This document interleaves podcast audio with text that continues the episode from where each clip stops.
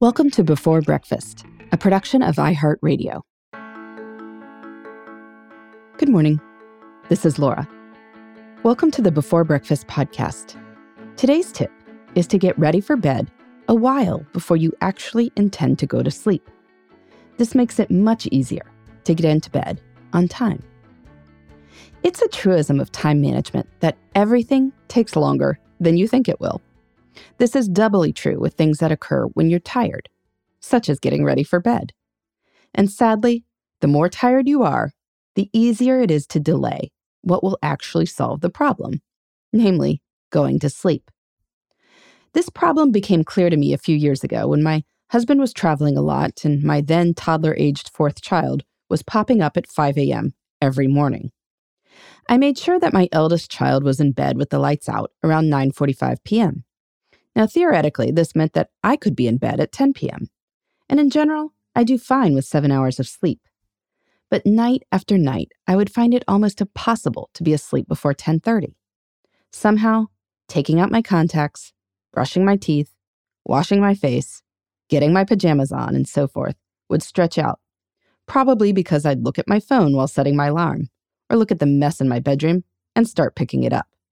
It's hard to do anything in a focused and efficient manner when you're tired, and this includes getting ready for bed.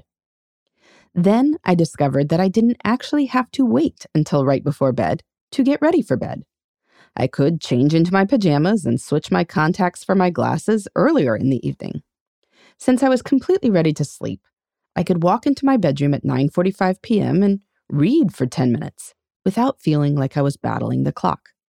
The lights could go off by 10 p.m., and my morning self would wake up thanking my past self's ingenuity. All would be good. Well, except for the screaming toddler part. Now that I've got a newborn again, I've been reminded of the wisdom of this habit. When the baby falls asleep, it's good for me to go to sleep too. If I'm all ready for bed, this is a much quicker process. Now, maybe you don't have young kids, but anyone can fall into the trap of delaying bed because getting ready for bed sounds like a lot of effort. Turning off the TV and going upstairs takes energy. Hitting next in the Netflix queue does not.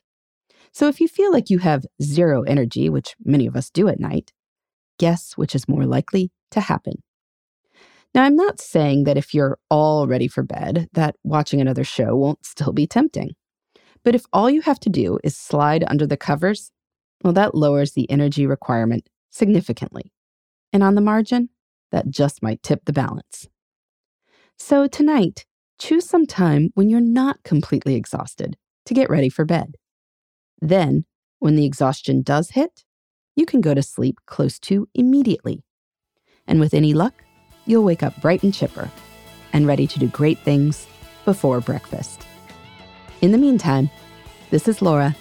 Thanks for listening, and here's to making the most of our time.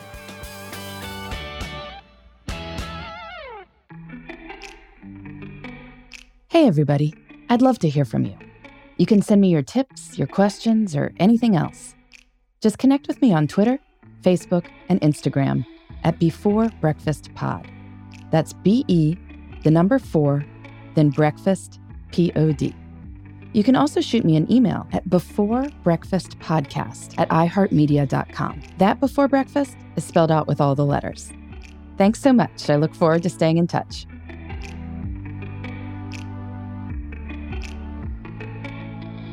Before Breakfast is a production of iHeartRadio.